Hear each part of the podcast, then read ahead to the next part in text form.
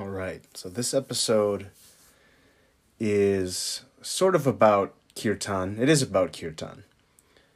Um, and it may this may turn into a something like kind of like a little mini series type thing or something. That remains to be seen. But in the meantime, either way, certainly if there's going to be more of these, it's worth tackling the question, right? What is kirtan? Kirtan is a term of Indian origin from the Indian subcontinent. I don't know if it's Sanskrit or Hindi, um, but it certainly is on that branch of the linguistic tree, no doubt. I'm given to believe that the most sort of literal translation of kirtan would be um, would be to recite, to state it, right? Um, and that makes a lot of sense. Essentially, kirtan is used as a call and response practice. Um, and I want to kind of dive into like how that works. There's these different levels of interpreting a kirtan experience. So, kirtan utilizes generally. Oh boy, like I just opened up a can of worms in my head here. well, I'm going to take the easy way out. So, if anyone is about to beef with what I'm about to say, let it be known now that I'm way ahead of you. Like, I'm aware of the the whole and what I'm about to say here. Basically, kirtan involves the recitation, the recitation of mantra. Now, in the West, we will readily accept mantra. I mean, we to us mantra is like any slogan of any kind, and while that's sort of like a a little bit of like a bastardization of the idea of like what mantra really represents um you know our erroneous usage of the technique of reciting mantra. Like that's just that's on us. I mean the power of the exercise is inherent. If you really focus on something and you repeat something over and over and over again it does build up some degree of power in your mind, power in your world. Um,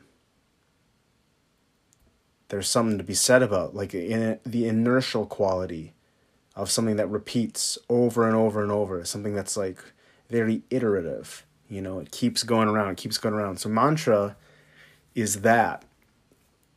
You know, affirmations is maybe, you know, kind of how we think of it in the West that's a good distinction to make, right? Affirmations as opposed to mantra proper.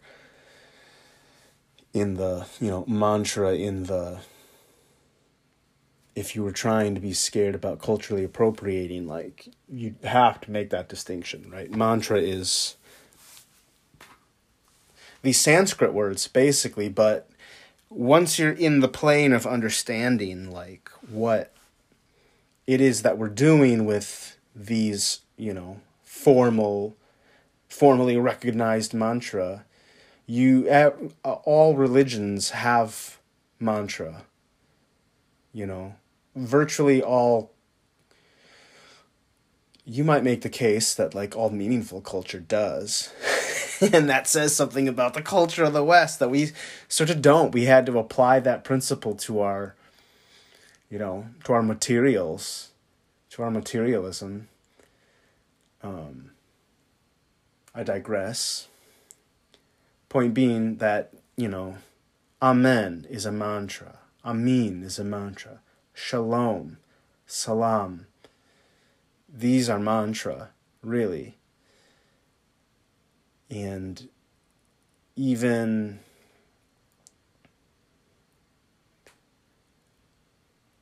so back to my earlier like little loophole I kind of was leaving out. Mantra in some ways when I think of kirtan in a pretty the kind of like colloquial sense of kirtan in the west sure by then we're already like singing like ancient vedic scripture. But in kind of like there's a more folky sense where in my head like the colloquial kirtan proper is pretty strictly singing chanting repeating reciting the divine names names of the divine names of the infinite names of god god is just one of those names I'm about to digress even harder, but I'm allowed to do that because I'm the boss of this thing. Um, you know, if someone is convinced they're an atheist,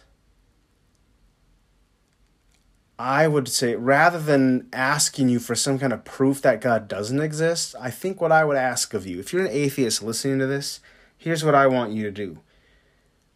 I want you to spend some like give it a good faith like full day. Doesn't have to be all day of the full day, but like take a day where you're going to carve out the time to actually think about this.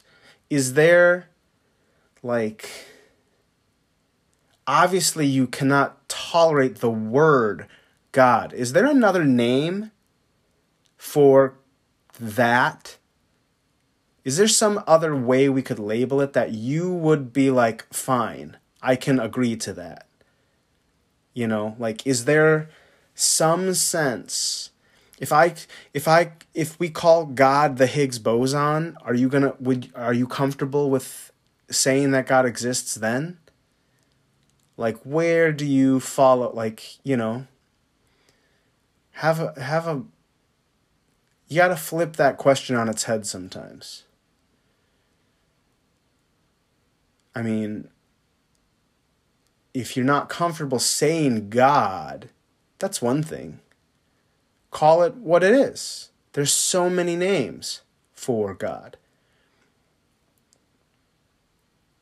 And only most of them are not. most of the names for God are not God. You know, that's the most hilarious part. If you ask people, what are the names of God? I mean, you'll find so many. In India alone, there's a ton, right? Relatively speaking, in, in the Western and Abrahamic traditions, there's one. There's just the one God. Like they're really obsessed with like, no, it's there's one. And they're right. There is like God. you know?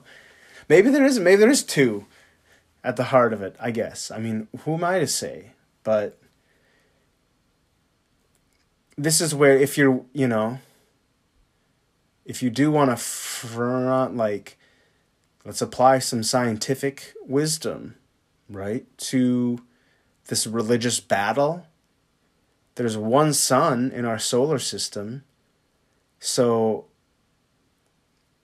there's something to be said about that one factor about like a single monadic God, if you will, force, source of light, source of gravity, source of our apparent motion, because we're really being dragged by this thing through the universe. Um,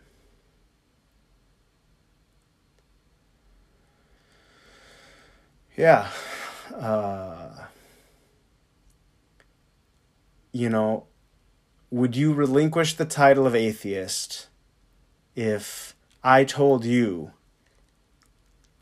if you're willing to accept the notion that the sun, like, if you want my definition, like, what is God? That includes the sun. Very distinctly, it has a ton to do with the sun. It very clearly must. Because again, our entire reality virtually our entire reality is wholly dependent and entangled up in what the sun is doing. I mean, the sun controls our fate in a meaningful way. It's not the only force, it's not the only factor, but if you're going to tell me that it doesn't do anything, you're wrong, I'm pretty sure. Either you're wrong or we've got the entire picture so radically incorrect that that then none of this could possibly be real. Like we would have to have it so backwards. And we might. I don't I don't uh you know pretend to have any real compelling reason to say that maybe we maybe we do have it that wrong, but point being by my definition, if the sun exists, God exists. And if you are uncomfortable equating God with the sun, that's your own weird, like God neuroses. That's between you and God. That's not my business. So stay out of my business, wherein me and God are tight because God is the sun, God is the rain and the clouds. Like, if that's not good enough for you, you know, if that's not good enough for you, of course you don't see God or believe in God because you're in denial. You don't see it when you're looking at it in the mirror. You don't see it when you, you know, you're jaded. And that's okay. but it's sort of like, it's a funny thing, right? You, as the cynic, the religious cynic, just keeps pushing the goalpost so far away because they, they don't want God to exist for whatever reason. You know, there might be a fear, there might just be an angry, reactive kind of denial, but somehow or another they're convinced, like, no, no. You know, all the while not really recognizing in the moment because when you're in that kind of a funk, you it is hard to see, but if you stick to the facts of the matter, this whole thing is so wildly improbable and incredible. And you're here to experience it, including, yeah, the yucky stuff. But yucky stuff exists. And is it even that yucky? Because if you're willing to go, if it if being a human is such a drag, and it's not as wildly exciting and fascinating and amazing as I'm inclined to think it is, if you're telling me that we're not made up of like swirling molecules and like vibrating fibers in some weird kind of like matrix of space and time, if that's not real, if that's not what actually is going on, I lost my I completely lost my train of thought here because my mind just got blown by like fathoming the the truth, the reality. But it's like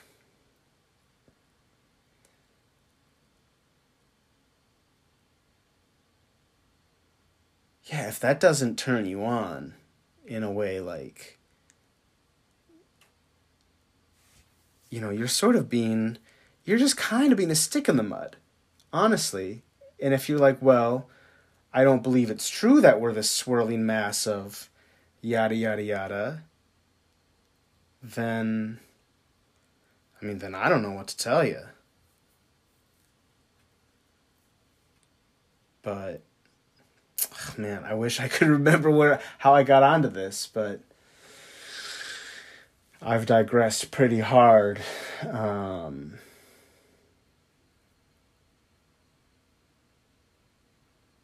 I just wanted to make clear that, yeah, people get uptight when you start talking about God. And I think that's, again, that's just between you and God. And, you know, if you work on your definition, you know, if you keep setting the bar so far that your own beliefs can't be fulfilled, can't fulfill the the measure you've set for it, That's literally like you're you're gaming yourself as much as at least as much as I'm gaming myself by setting the bar so radically low that I see God like all over the place and everywhere. But that's the whole thing is that my my definition is you know seeks to be compatible with what we observe to be the case in the universe and it seems to be the case that you know there's molecules of atoms and those atoms are in motion and the motion whether even if motion might not even be the right word there's like activity there's unfolding there. And the the jumping of electrons and the you know the synaptical firings of like electron clouds and all that kind of stuff like yeah, that is my definition of God. And that's why it's pretty easy for me to believe that God exists. You know, if you don't like my definition, okay, set a definition you do like, but who are you to limit God? you know, God is that's the whole point, right? Is God is everything that you are too pitiful to like comprehend God is like there, kind of going like, yeah, yeah, yeah, yeah, don't worry about it. That's sort of the idea. Like we can only we can only process all the data around us in the ways that we're designed to process it. Like what do we have a clue what we don't know? Of course not. Of course we don't know what we don't know. We know some of what we don't know, but who knows how much more we don't know? You know, that's the more those that's the more interesting question. That's the where the spirit of inquiry comes from. But again, I digress very, very hard. Kirtan could be considered a practice where you sing or chant or recite the names of God in a call response fashion. And, you know, sometimes it's very musical, other times it's much more demure and kind of you know, you know, true chanting, true chanting, not unlike Gregorian chanting in the West. All the religions have their variations of these practices. Um, you know, it can be quite dry, truly just kind of like reciting, call and response or not. Affiliated practices include um, silent repetition of mantra, sometimes with beads, a rosary or with a, a mala. You can verbally recite while you do repetitions. Japa is one of the Indian rooted terms, which means the, to repeat, repetition. So repeating mantra with with beads by yourself in your head or out loud. And then kirtan is distinctly out loud, reciting, saying it, speaking it, chanting, singing. Sometimes it's very, very musical, sometimes it's not. Um, yeah, so kirtan is cool because it serves as a meditation in multiple ways. First and foremost, you know, it's something that you're thinking about. You're not just listening to music, you're participating in the practice of kirtan. So, you're listening to the call, and then you are, you know,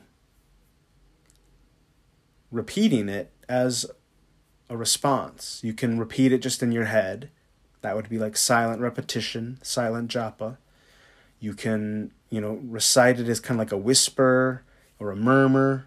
You can recite it as like a loud atonal chant, or you can sing it beautifully and melodically and, you know, heartfeltly. Like you can do it any way you want. The point is just that you're doing it. You're deciding for, you know, however much time you're going to devote to it, that I'm going to focus on this mantra or this divine name and I'm going to repeat it however many times, if only as an exercise in mental focus, which, like all mental focusing practices, you'll notice as you're doing it that your attention wanders away. You're going to get distracted. And that's your chance to sort of go, ooh, this is what distraction looks like. Where did my distraction take me? Back to the practice. Here I go. Um, but it's also useful as a practice because to go back to kind of a thing where in the West we've sort of you know horrendously made a strange perversion of the idea of mantra anything that's on repeat in your head is going to have an impact on how you think and the way you look at the world. If you have an automatic response mechanism that every time anything happens you're like oh this sucks. Oh this sucks. Oh this sucks. You know how many repetitions of this sucks. Is it going to take for your whole life to suck? It won't take that long is the truth you know so you you are kind of building this neural groove to be I mean, largely it's neutral unless you want to buy into kind of like the esoterica a little more of of these mantra, which frankly I would encourage people to do, but you don't really have to. Um, you know, you're building a better pathway for your brain, something better to fixate on. If you're going to ruminate on anything, ruminate on something that's, you know, got power and potential for your growth as a person rather than fixating on something arbitrary like you know like slogans and and advertising jingles. Those are the mantras of you know this money obsessed culture we have. So so those are two kind of like very distinct meditative benefits of of japa which is to say repetition of mantra, and more specifically, to do the repetition of mantra out loud, to recite the mantra kirtan. The added benefit of um, verbalizing the mantra is that it then requires your breath. And especially if you have a long mantra or kind of a longer phrase series of mantras or stringing together of you know divine names you can and even if it's short right you can you could do multiple repetitions of the name on a single exhalation you could do you know like there's ways that you can incorporate breath because there's a rhythmic quality breath control. And on top of that, once you're really using voice, it also is a powerful exercise in the sense that you're creating like a you're creating well maybe you aren't creating i mean you're inevitably creating a connection to it. You're you're exercising the you know like the, your unique vibratory frequency your voice you know that's that's not a small thing. Um, you know, you could talk about it as like, oh, kirtan is good for your throat chakra. Like, well, yeah, of course it is. Like, why are we? It's annoying that we're even going to try to like market it as that. Just you just do the practice because you just do the pro. Who cares why? You just do it. You know, you don't need to. It doesn't matter if it was. Would you not do it if it was for your, you know, your third eye or whatever your uh, some other chakra would you not do it if it was kirtan was only for your you know your heart chakra if it was only for your root chakra would you like be like no i'm not going to do it no you just it's it probably works for all of your chakra i mean especially when you get into like the music side of it again you know different schools of thought assign different musical pitch these properties associated with the various chakras or, you know, plexes of activity in the body.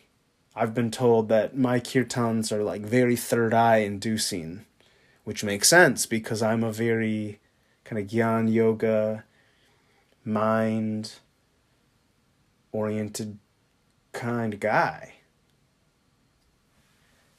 Um, so go figure. But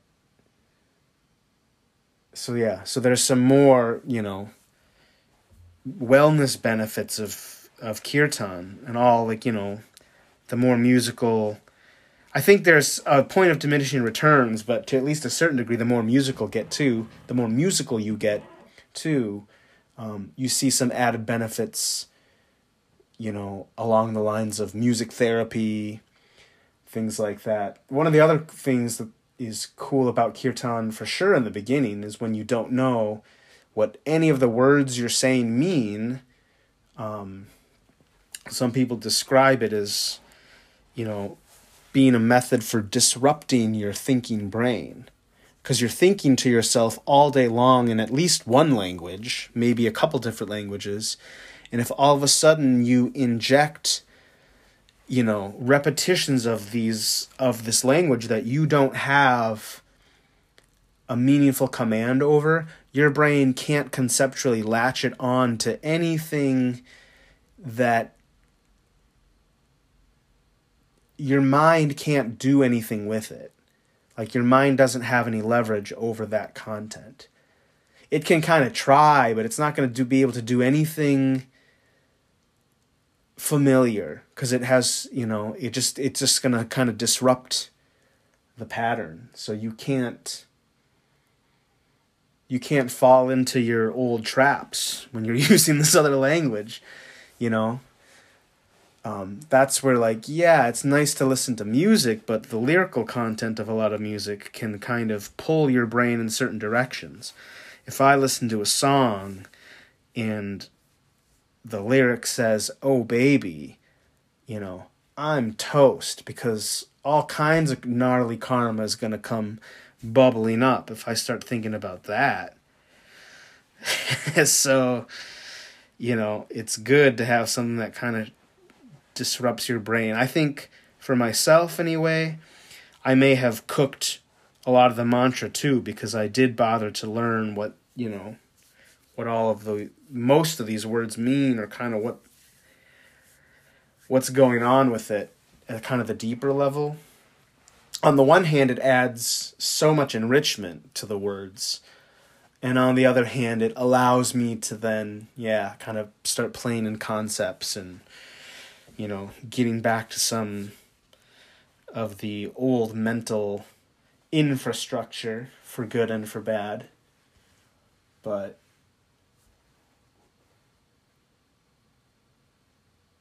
But um, yeah, that's. I'm gonna leave it at that. That's my extremely lengthy, unanticipatedly verbose explanation of what is this kirtan business. So, that's all for this little moment. Namaste. So the mantra here is Om Namah Shivaya. Om Namah Shivaya. Om is sort of the primordial sound. You know, it's like a big cosmic gong ringing in infinity. Om Namah is not unlike namaste. It's sort of a greeting, an acknowledgement, a salutation, a salute. Sort of a, a reverent greeting is how I might want to describe it. Nama is like a reverent greeting.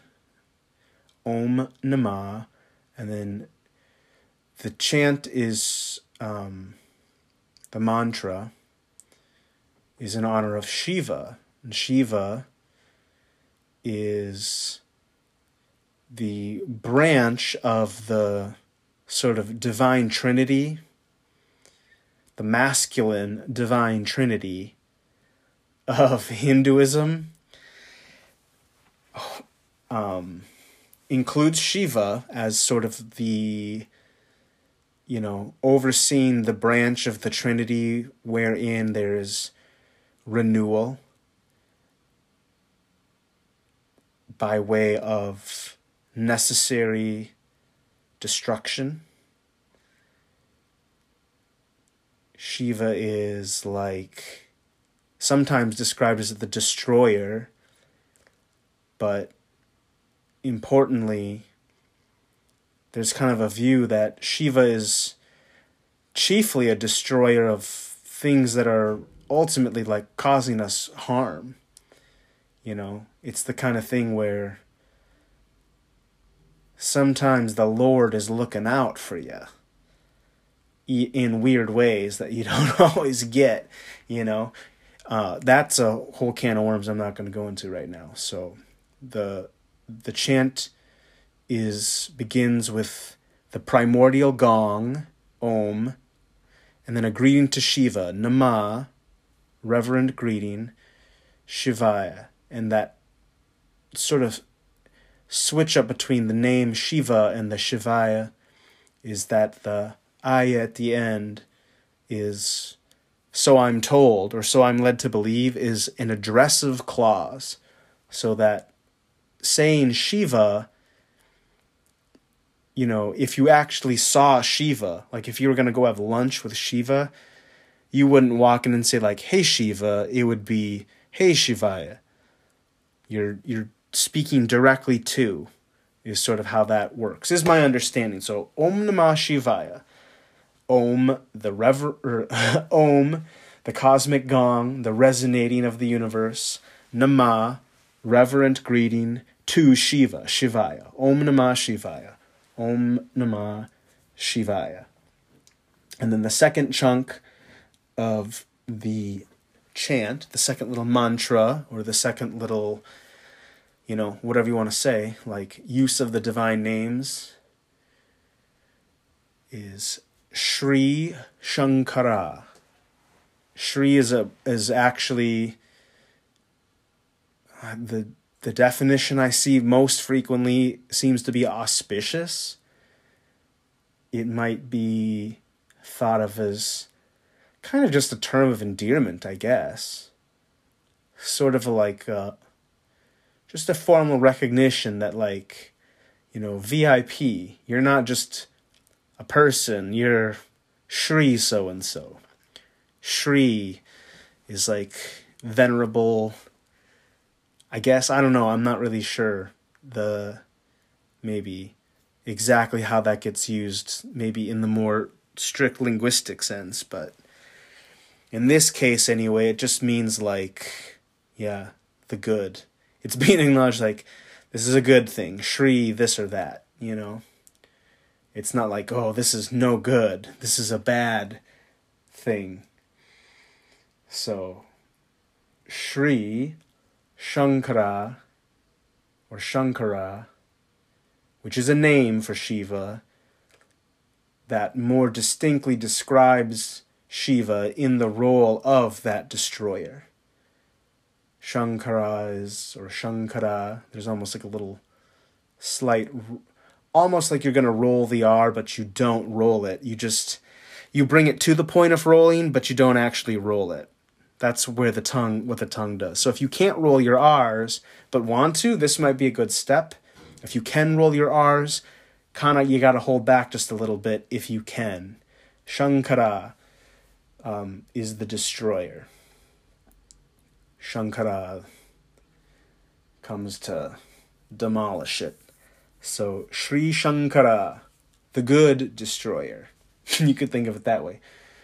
Sri Shankara, Hara Hara. So again, there's that funny R thing, Hara Hara, which is sort of, again, so I'm given to believe is almost like a it's another name, right? It's yet another name for Shiva, but it's an even this is like a much more ephemeral version of of the name of Shiva. Like it's non-embodied almost, I guess is maybe how I would want to think of it. And And literally just now, like within the past five or so minutes, I decided that the Sanskrit, or like this ancient word, hara, hara, um, has a, a vibrational connection to the sort of modern, like, hala, where we're, we're kind of like, I don't know, I think we're a little bit vapid and like we're all kind of under the veil of ignorance, like pursuing these like destructive courses of action.